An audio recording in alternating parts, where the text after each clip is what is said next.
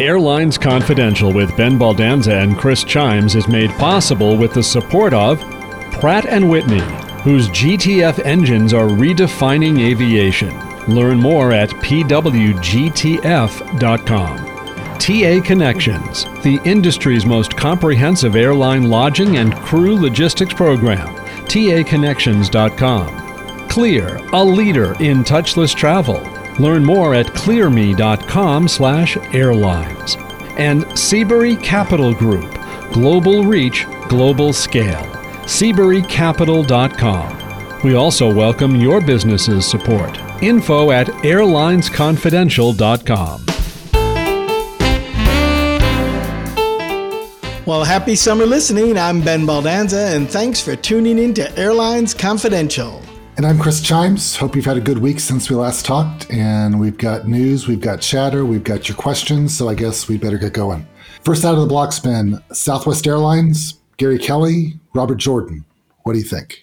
Well, obviously, this was one of the biggest news stories of the week with Gary Kelly announcing that he would be stepping down as CEO. And he has to be thought of as probably the most successful airline CEO of the last 16 years. Southwest has been such a consistently well run, positive company. And while they've had some issues and labor and maintenance and other things, they've just been amazing company and sort of consistent with their 50 year anniversary too, which is amazing to think of what used to be this little airline now 50 years old. The big news here, I think, Chris, was that Bob Jordan was made the CEO.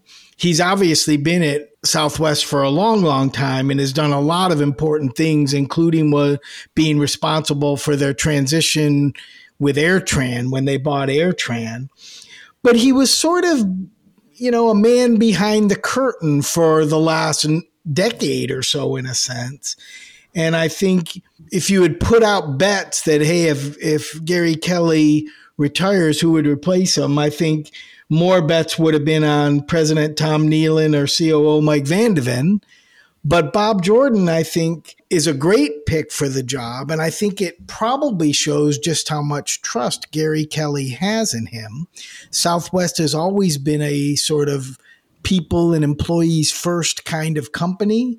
And I bet that when Gary Kelly was thinking about who is my best replacement, he probably thought about all these people, but thought that Bob would do the best job with the unions and with the labor groups there and really keeping a consistency. And since he, Gary Kelly, I mean, is going to stay on as executive chairman, maybe just wanted to work with Bob in that role a little more. Fascinating news. How did you uh, interpret not only the retirement of Gary Kelly, but the pick of Bob Jordan as his re- successor? I view this as a statement about the remarkable depth of the bench of this team. The fact that they had so many outstanding candidates to choose from and it really goes back to um, you know Herb Kelleher and building this culture uh, where the only execs that succeed are the ones that kind of foster the culture and work within the system that uh, Southwest uh, shows every day. So, I mean, Gary stepped into the role he had as CEO, kind of following a legend. Again, not to overplay the sports metaphors, but um, you know, he kind of succeeded Vince Lombardi, right? I mean, that's that's a big job to do, and he did it seamlessly. And you know, Bob Jordan and all the other execs who have helped Gary succeed are, are right there and kind of carrying on that tradition. So I, I wouldn't say it was like shockingly surprising. I think um, the news kind of came out of the blue a little bit. There was always speculation that his retirement was coming up soon, but I think it's a, a smart pick. And again, it's an indication of just how strong that management team is. I agree with that. And I also think it also suggests that there's not going to be meaningful changes. This isn't a transition about the company evolving in lots of new ways. I mean, I think in it was the first 24 hours or so where I think they asked Robert Jordan, you know, are you going to start charging for bags? And he said, no, we're not going to do that. Right. And so there were at least some people thinking, well, change in CEO, maybe Southwest changes certain operating parameters. And they kind of put the kibosh on all that talk real early. So I think it not only suggests exactly what you said, but that they think the company's in a good position coming out of COVID and they're going to keep rowing that boat in the exact same direction. I wonder if bag fees were an interview question as, they, as the board was deciding uh, who they were going to pick. Let's go across the pond uh, to the UK, Ben. After starting to bring back employees from furlough in May amidst signs of the pandemic easing, British Airways has reversed course of sorts and put thousands of workers back on furlough. Any lessons from all this? Well, I think there are some lessons, which is as much as individuals might be excited about being told they don't need to wear masks at, you know, every place now and things like that. As a globe, we're not out of this pandemic yet. And the US is ahead of a lot of other countries in terms of vaccine rollout. And yes, some some countries in Europe have opened up their borders to vaccinated U.S. travelers, but British Airways and IAG are part of a you know part of a big group, and when they're looking at how much transatlantic traffic is going to be there over the next year or so and how much business traffic is going to be there, they probably see a much more pessimistic view than many airlines in the US see about the domestic US air travel. So I think the lesson is we're not out of this pandemic yet in a global aviation standard. Obviously, if you want to look further beyond the UK at places like India, that country is still largely shut down from the pandemic. Places like Vietnam, similar, right, and others. So the fact that British Airways sort of ramped up, but then said, well, we're not quite there yet, and had to pull back. I'm sure that was very frustrating for British Airways. But I think it's a reality of the long haul transatlantic travel is still a long pole in this tent, and it's still very uncertain as to when that traffic's coming back, especially the business travelers that pay to sit in the business class seats, which really drive a lot of the economics of those flights. Yeah, I agree, Ben. I think it's a strong but fragile recovery uh, all at the same time. So things could uh, go sideways at any moment. And um, hopefully, the lessons learned about cost containment and procedures and protocols and all the things that we've all experienced the last year and a half won't be forgotten. More news in a second, but first a thanks to Pratt & Whitney, the world leader in the design, manufacture, and service of aircraft and helicopter engines and auxiliary power units. Pratt & Whitney has the broadest and deepest experience in all forms of aircraft propulsion. To learn more about their 95 years of innovation and how they power the future of flight, visit prattwhitney.com. So, Ben, back to the news. Uh, still on the continent of sorts, and then kind of back to the US all at the same time. This past week would have been the Paris Air Show, which of course was canceled um, and is always uh, the basis for lots of aircraft order news. There continues to be rumors of, quote, a huge aircraft order from United. As we record this, there is still no confirmation, although the news could break before showtime. There's a Bloomberg story reporting that this will be announced at a United investor event on June 29th. So, Ben, nothing like putting you on the spot. Do you want to predict how huge huge is? And is this the right time for United to be making this kind of an announcement? Well, Chris, I've seen this news as well that an order is imminent. And if you read sort of the trade press on this right now, they're suggesting that it could be an order for 200 or more narrow body airplanes. That would be the 737 MAX, most likely, and the Airbus A321, two of the you know most important planes that are being ordered out there. The 737 MAX, obviously, the most efficient of the 737 fleets, coming back pretty strongly now after being grounded for almost two years. And the A321 fills a category bigger than most narrow bodies, but not quite as large as the biggest wide bodies, and yet really good range that really plays a role that years ago the 757 used to play. And that's going to be a real popular airplane for a number of years. So, what doesn't surprise me that United's going to place an order for new airplanes. I think the timing should almost be expected by United now. They've been very aggressive at some of their fleet moves. They've been very aggressive talking about their growth. They made the announcement a couple of weeks ago about committing to the supersonic airplane. And it wasn't all that long ago at United when a huge piece of their fleet were sort of 50 and 70 seat regional jets. And they were really dependent on those smaller, small trip cost but high seat cost airplanes. And under Scott Kirby, the airline has really built up its hubs, really changed the company in a lot of really positive ways. So I think an order that's going to make them more fuel efficient, help them talk about being able to meet sustainability goals sooner and sort of put them into the true modern efficiency age with these two new airplanes, the MAX and the 321 Neo, is probably going to be great news for United. Their employees probably means, um, you know, a retirement plan for a lot of older equipment and to support growth that United Airlines has been quite aggressive about coming out of COVID. United has been probably the most aggressive of the three big airlines in the United States since COVID in terms of how they're thinking about their business. And they're clearly signaling we're going to come out of this and we're going to be strong and we're going to win from this. So I think this would be a huge event. And it's unfortunate that the Paris Air Show couldn't have been done in person.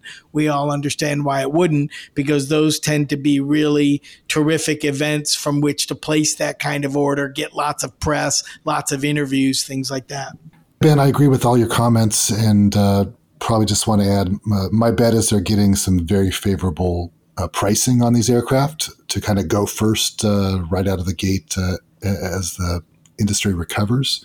And then uh, Scott Kirby's had a long time to think about how he wants to be CEO, and he has been bold at every opportunity since he took over at United. So um, I think this is just another example of how he intends to lead this company and kind of move them to the top of the uh, industry. So credit to him and to them, and let's see uh, if all the press speculation is correct.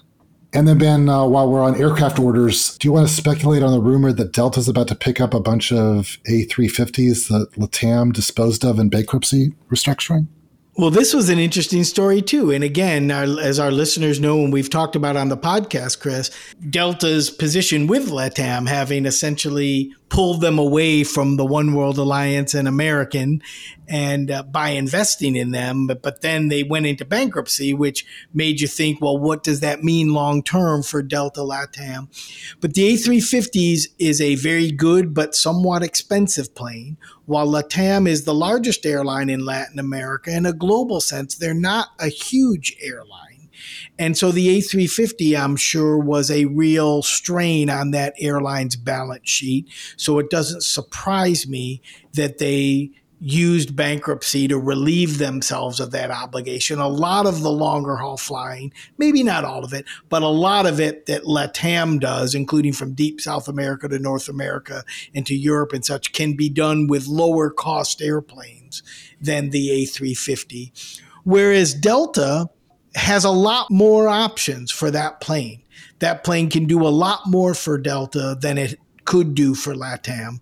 So it doesn't surprise me that LATAM got rid of them. And it also doesn't completely surprise me that Delta would use sort of what I'm sure is an opportunity. The LATAM rejecting these airplanes in bankruptcy put the financial owners of that airplane, lessors or Airbus, depending on whether the plane was delivered or not, in a tough position where they had a pretty big order book. So Delta coming in to potentially swoop that up, I'm sure that they would get really, really good pricing on that airplane. And they probably saw here's an opportunity to get some really good airplanes at maybe a distressed price because of the bankruptcy of LATAM. And Delta just has a lot more places to fly these airplanes than LATAM does. So I think this could really be a win win. LATAM strengthens its balance sheet by removing a plane that was probably difficult for that airline. And Delta potentially picks up a plane that'll be very good for their much broader network at probably really good prices. Agreed. Uh, you know, again, Delta being bold, moving fast. That's where success comes right now, is taking advantage of these opportunities. Final question, Ben. Here in the US, American Airlines has canceled hundreds of flights going back the past few weeks and then uh, forward looking into July as well. Worker shortages are most often cited in the media coverage, although the carrier seems to be trying to throw in weather into the mix as well.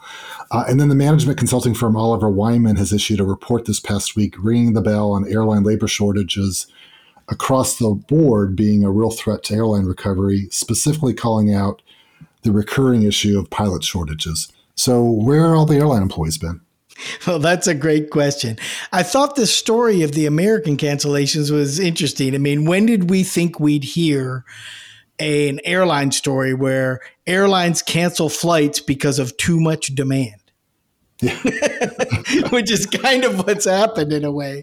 They've said, we want to fly all these flights and we've loaded all these flights and they've booked up, but we don't have the people to serve them all. And it's kind of a crazy situation we're in where demand does seem quite strong. American has been more aggressive than the other big airlines. It's funny, we've talked about United being aggressive, Delta being aggressive. Now we're talking about American being aggressive. But in terms of domestic capacity, American has been very aggressive about this. And you're right, they have blamed people, pilots, weather. They blamed a lot of things. I bet that some of these cancellations, however, were also that they had just put out a lot of flights, more than Delta or United had. And when they were looking at bookings, they said, we need to trim some. So some of it was probably that they just loaded a bit too much. That said, I think the Oliver Wyman report is probably right on airline labor shortages. And I'll tell you what it seems to me, Chris. Airline workers, some of them took early outs, so they're no longer in the industry. Some of them decided to, you know, opt out for a period of time and maybe haven't come back yet. Others have stayed on with the airline, but they've been working in a much slower environment up until just the last couple of months with fewer flights, not as many challenges, and relatively quickly. Travel has rebounded, and airlines are saying we got to fly all these flights again. So I think there's a fewer number of people who are put into this position where they've got to handle all these flights, all this congestion again trying to get these planes turned in tough airspace and such. And the industry is has got to deal with this by recruiting quickly and making sure that their capacity loads are in line with what they can really deliver. Just because demand is out there, if airlines don't have the people to serve the flight, they'd be better off loading fewer flights, maybe taking some of that demand in fare as opposed to just volume. But I really think that uh, the industry is looking at both pilot and other worker shortages from a year and a half of everybody just not working all that hard or having to work all that hard.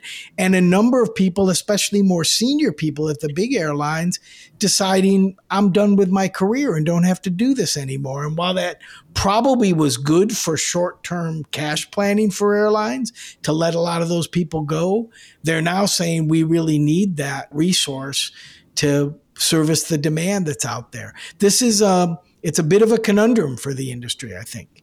They want to fly a lot of flights this summer. They're still uncertain about long-term business demand, but now they're saying how are we going to make sure to rebuild those pipelines of pilots, mechanics, flight attendants and everything else we need. Absolutely right. And I think there's probably a little bit of pilot training embedded in all this is carriers are coming back quicker than they anticipated and the training cycles not being able to stay uh, on pace with that. So they're just uh, having to be selective and pull some stuff back. And Chris, I, I want to put you on the spot a minute here, which is you're a communications guy. And Southwest Airlines cancels a lot of flights for computer problems. And they say, we've had to cancel a lot of flights because we've had some computer outages. And the general media narrative is says, oh, this is a great airline. How unfortunate these cybersecurity is a big issue in, Amer- in America all over. They've now been bitten with that bug, right? And other airlines trim flights all the time, cancel 20 here, 30 there, whatever, and it doesn't get reported. Then American cancels only like 1 to 2% of its schedule, but it's hundreds of flights. And the media is does this company know what it's doing? Can it manage its people? Is it managing its growth? And I think American looked really badly about this when in fact what they did wasn't all that different from what's happening to other airlines. Do you think they have a communications problem at American Airlines?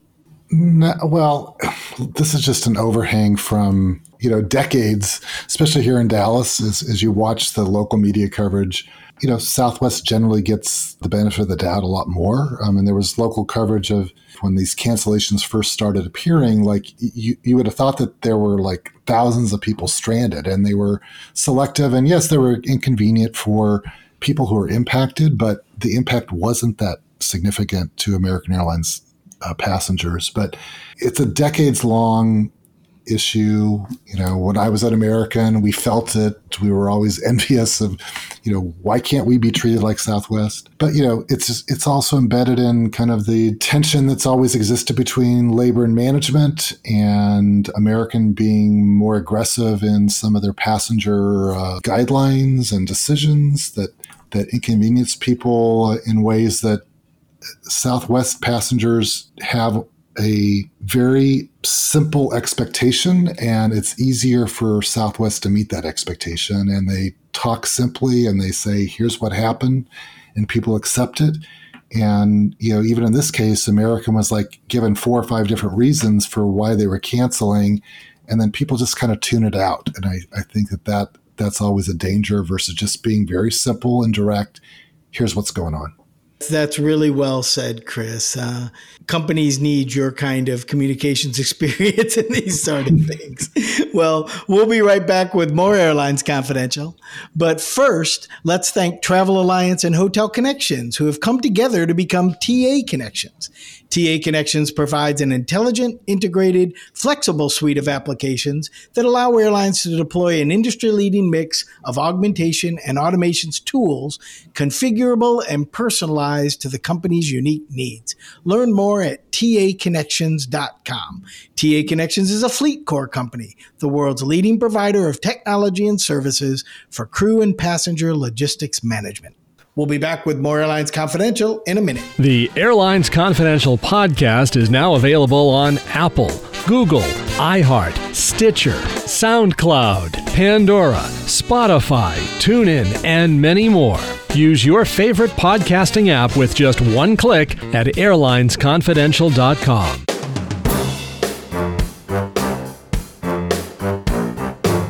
Welcome back to Airlines Confidential, and it's time for listener questions. Remember, you can leave a question on our voicemail at 202 964 0177 or you can email us at questions at airlinesconfidential.com or visit our website at airlinesconfidential.com and follow the prompts. We're available on all the major podcast platforms, and you can ask Amazon Alexa or Google Assist to turn us on. Just say, play the Airlines Confidential podcast. Ben, our first question is from Dan in Indianapolis, and it's right up your airline geeky alley here.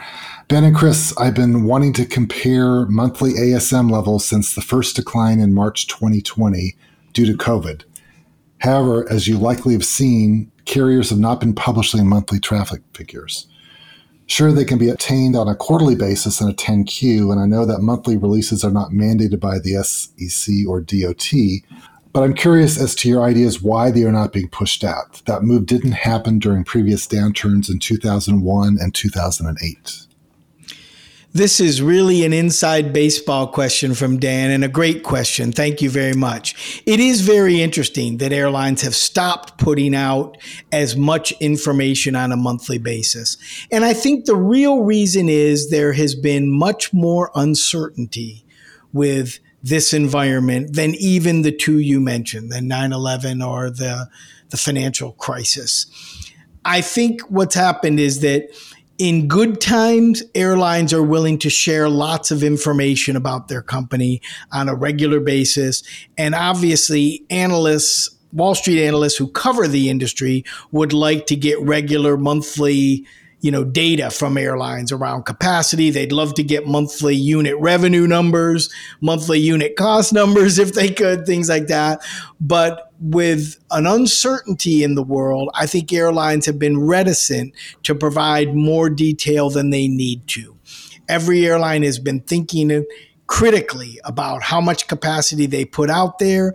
They've been watching their liquidity very closely and have been really focused on making sure they have enough cash to survive through this and not have to file bankruptcy or not shutter, right?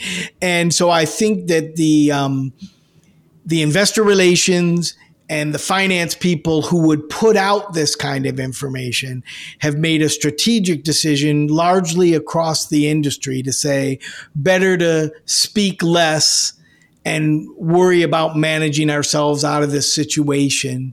And when things are a little bit normal again, maybe we'll get back into a rhythm of putting that those kinds of data out again. I don't think it's more than that. I don't think it's more nefarious than that. I really think it's just a matter of priority of what the airlines are looking at and what they don't want to get into a situation with is questions or sort of pushback is, hey, why are ASMs up this month and down this month when seasonality might suggest the opposite or things like that? That could just really sort of you know turn the communication sideways so i think they've all taken the decision to we'll put out the information we need to on a quarterly basis but we're just going to manage the company through this crisis I think that's fair. I'm all for transparency and giving investors and the public information, but there's not a lack of data about the airline industry. And I think this falls into does the public or do investors need to know or do they want to know? And I don't think they need to know this. At some point, some airline might determine that it's a competitive advantage to start putting out this data again. But until that happens, uh, I'd be surprised if we see it anytime soon. I think that's right, Chris. And you know, Dan, weeks ago we had Helene Becker on as a guest. I thought she was a great guest, and I hope all of you who listened to that show enjoyed Helene's insights on things.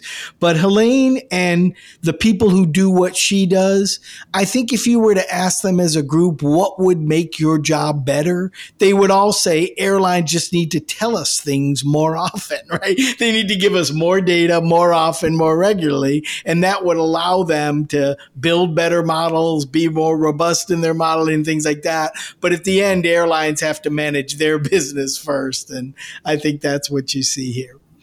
Well, more Airlines Confidential listener questions in a moment, but a reminder that Seabury Securities' team of experts has led 13 of the top 20 airline transformations and conducted over $100 billion in aircraft transactions with deep expertise in debt and lease restructurings, aerospace supply chain turnarounds, and helicopter operator transformations. Explore their global reach and scale at SeaburyCapital.com. And Ben, another good question, and this is from Stephen in Springfield, Missouri. On a recent episode, your guest from Seabury Capital noted that there would most likely be a change in the industry due to the projected decrease in demand for wide body aircraft. Since working your way up to that higher rating and the associated increases in pay is usually the career goal for pilots, do you foresee this leading towards a push for higher pay for narrow body pilots in an effort to increase recruitment and retention? Or do you see this as a temporary speed bump that simply strengthens the aviation industry's seniority based systems already in place? Chris, this is a fascinating question from Stephen, and thank you very much, Stephen. I think this is a really forward looking kind of question, too. You're right. For many pilots, they see the the ultimate move into a wide body airplane as an important piece of their career, especially when many retirement plans sort of are focused on, you know, the last number of years in your career. And so you want to be making the most money, flying the most, uh, the biggest equipment you can, which generally pays a little more. I have been vocal and as have been others about the fact that wide body airplanes are a challenge right now the issue with those airplanes is they can make more money than narrow bodies in good times, but they can lose a lot more money in bad times than the narrow bodies can. So airplanes like the A321LR and XLR are really popular airplanes right now because they allow flights of a length that traditionally have been wide body airplanes, but at narrow body kind of risk profiles. And that does suggest to me, and I think to others in the industry that over time there will be fewer wide bodies than have been there historically. As you know, airlines have always ordered a lot more narrow body airplanes than wide body airplanes anyway, but I think that ratio is going to push even further toward the narrow body. So when you think about pilot pay, I actually think you're right. I think this is going to push towards higher pay for narrow body equipment, especially for the larger, longer haul flying narrow body equipment, as a way to offset for the fact that maybe not every pilot ascends into a wide body, or maybe only much later in their career do they ascend to the wide body than maybe they would have thought of before this pandemic. A lot of people haven't sort of linked fleet changes with COVID in terms of pilot career things. That's why I think your question is so great, Stephen, because I think they clearly are related.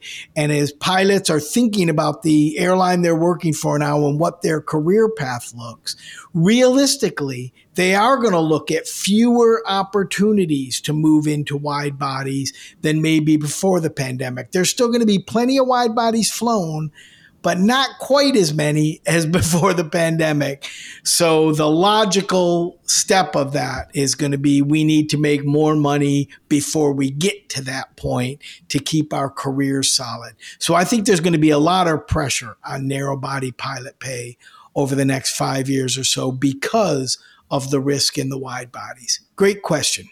It is a good question, Ben, and that was a good answer. Um, two things to add. One, labor probably needs to be thinking about how they're going to work with management to pay for higher pay for narrow bodies flying. It's not going to come free, and it's going to have to be offset by savings in other places uh, with work rules or whatever else. So everyone's going to need to take a creative uh, mindset to the table here. And then we got to remember too that um, if you look at where the growth is in the industry, it's with uh, low cost carriers who, for the most part, only fly narrow body aircraft. So whether it be the Frontiers and the JetBlues and the Alaskas, who some of them not really low cost, but they're the growing carriers in the US or the Ryanairs and the Wizz Airs in Europe or wherever else. I mean, that's that's where the growth is. And so it's not like you're going to have a lot of places to go and jump to another airline that's flying wide bodies. There's just not going to be that many out there. Fine or Whine is next, and with crowded airports this summer, don't whine about security lines. Choose Clear. Clear makes travel safer and easier. And if you become a member of Clear, you'll enjoy frictionless journeys when you use Clear's Home to Gate feature, which lets you know exactly the best time to leave for the airport. Plus, Clear's signature experience helps you move seamlessly through airport security. Where will you go? Get back out there with Clear. Chris, this finer wine is from Kevin in San Antonio. I thoroughly enjoy listening to the podcast, and I have a complaint that I'm curious for your take on. I recently booked American Airlines for a trip from Cleveland to San Antonio for travel the next day. I didn't have my payment card handy when I made the booking, so I chose their 24 hour hold option. As it was for the next day travel, I was advised in the email that the hold was only until midnight rather than the full 24 hours. After going about my day, I went to pay online, and due to a card issue, I had to call into reservations. I called in at 10 p.m. and the wait time was so long that I didn't get an agent until after midnight and my hold had expired, meaning the flight that I went after went up by $50 and the agent was unable to price the itinerary at the previous price. I understand the need for a deadline, but I feel I made a reasonable effort to call in two hours before the hold expired and shouldn't have to pay the higher price because American doesn't have enough staff to meet their call volume. What do you guys think? I promise I'll keep listening no matter what the opinion is. Chris, what do you think? Well, Kevin, thank you for writing in. I started off being ready to say that this was a whine. Kevin, you knew the rules you were the one who didn't have the card handy. You had an issue with your card when you called back. You were cutting it close. Um, so I was going to give you a, I'm sorry, but this is a whine. So then after his initial complaint came in, he wrote us back and he said, So thank you for taking the time to read my previous email. But I have to say that I wrote it while still upset and awaiting a callback. American Airlines got back to me and they gave me the price I originally agreed to. So I think this can all be chalked up as a minor grievance, with the only suffering being a bit too much hold music in the background. So, having said all that, I'm going to give Kevin a fine uh, because he was so nice about it from the beginning, and he was nice to follow up and take responsibility. And he gets points for being a nice guy and complaining in a constructive way. So, let's give him a fine. I think that's great. And I think it's great that he was able to get the flight without paying the extra $50. I sort of agree. I, you know, getting to the point where he only had two hours left, there is some culpability there, but two hours is a lot of time. Right. And so if they, if you had to hold for that long, I agree that it's good that they should have offered the original price, and it looks like they did. So good for good for him, and good for American Airlines for doing the right thing too. Yep. Well, it's time to sign off, but not before our shout outs. And my shout out goes to a small little aerospace company called Bye Aerospace, BYE, that is developing all electric airplanes. And they have one called the E Flyer 800 that looks like sort of a small turboprop airplane and can fly eight people, but it's all electric. And they've received an order from a little charter company called JetIt to be the launch customer for their plane. And the reason I'm giving them a shout out is this kind of technology is embryonic in the industry. And yet, proving this kind of technology usually starts small and with small companies and small airlines. So I think it's great that there's going to be a charter airline flying an all electric airplane. They're only going to be flying eight people around. The likelihood you're going to buy a trip on JetIt is probably pretty small. but at the same time, they're going to be learning about what are the economics of all electric planes? How reliable are they? What is the maintenance like? And that means that we're that much closer to a truly electric commercial airplane. Uh, that's a good one, Ben. My shout out goes to Southwest Airlines, even though two of their aircraft have flown a little too close to the house while we're recording this. Hopefully, you didn't pick that up on the mic. While we talked about Gary Kelly and Bob Jordan, um, something else happened in June that we alluded to as well. Southwest celebrated its 50th birthday. They have had a really remarkable history and continue to impact the industry in so many positive ways the entire global airline business is better because of the vision of Herb Kelleher and the leadership team he assembled that continues his legacy. So happy birthday to Southwest. That's a great shout out. In my airline economics class that I teach at George Mason University, as a fun thing, I tell my students who I think the Mount Rushmore of airline people are, sort of the people who've been most influential in how the current airline looks. And Herb Kelleher is a prominent piece on that Mount Rushmore. Southwest has been an amazing company. Thank you all for listening to Airlines Confidential. Have a good week. This podcast is produced by Mass Media. Info at massmedia.net.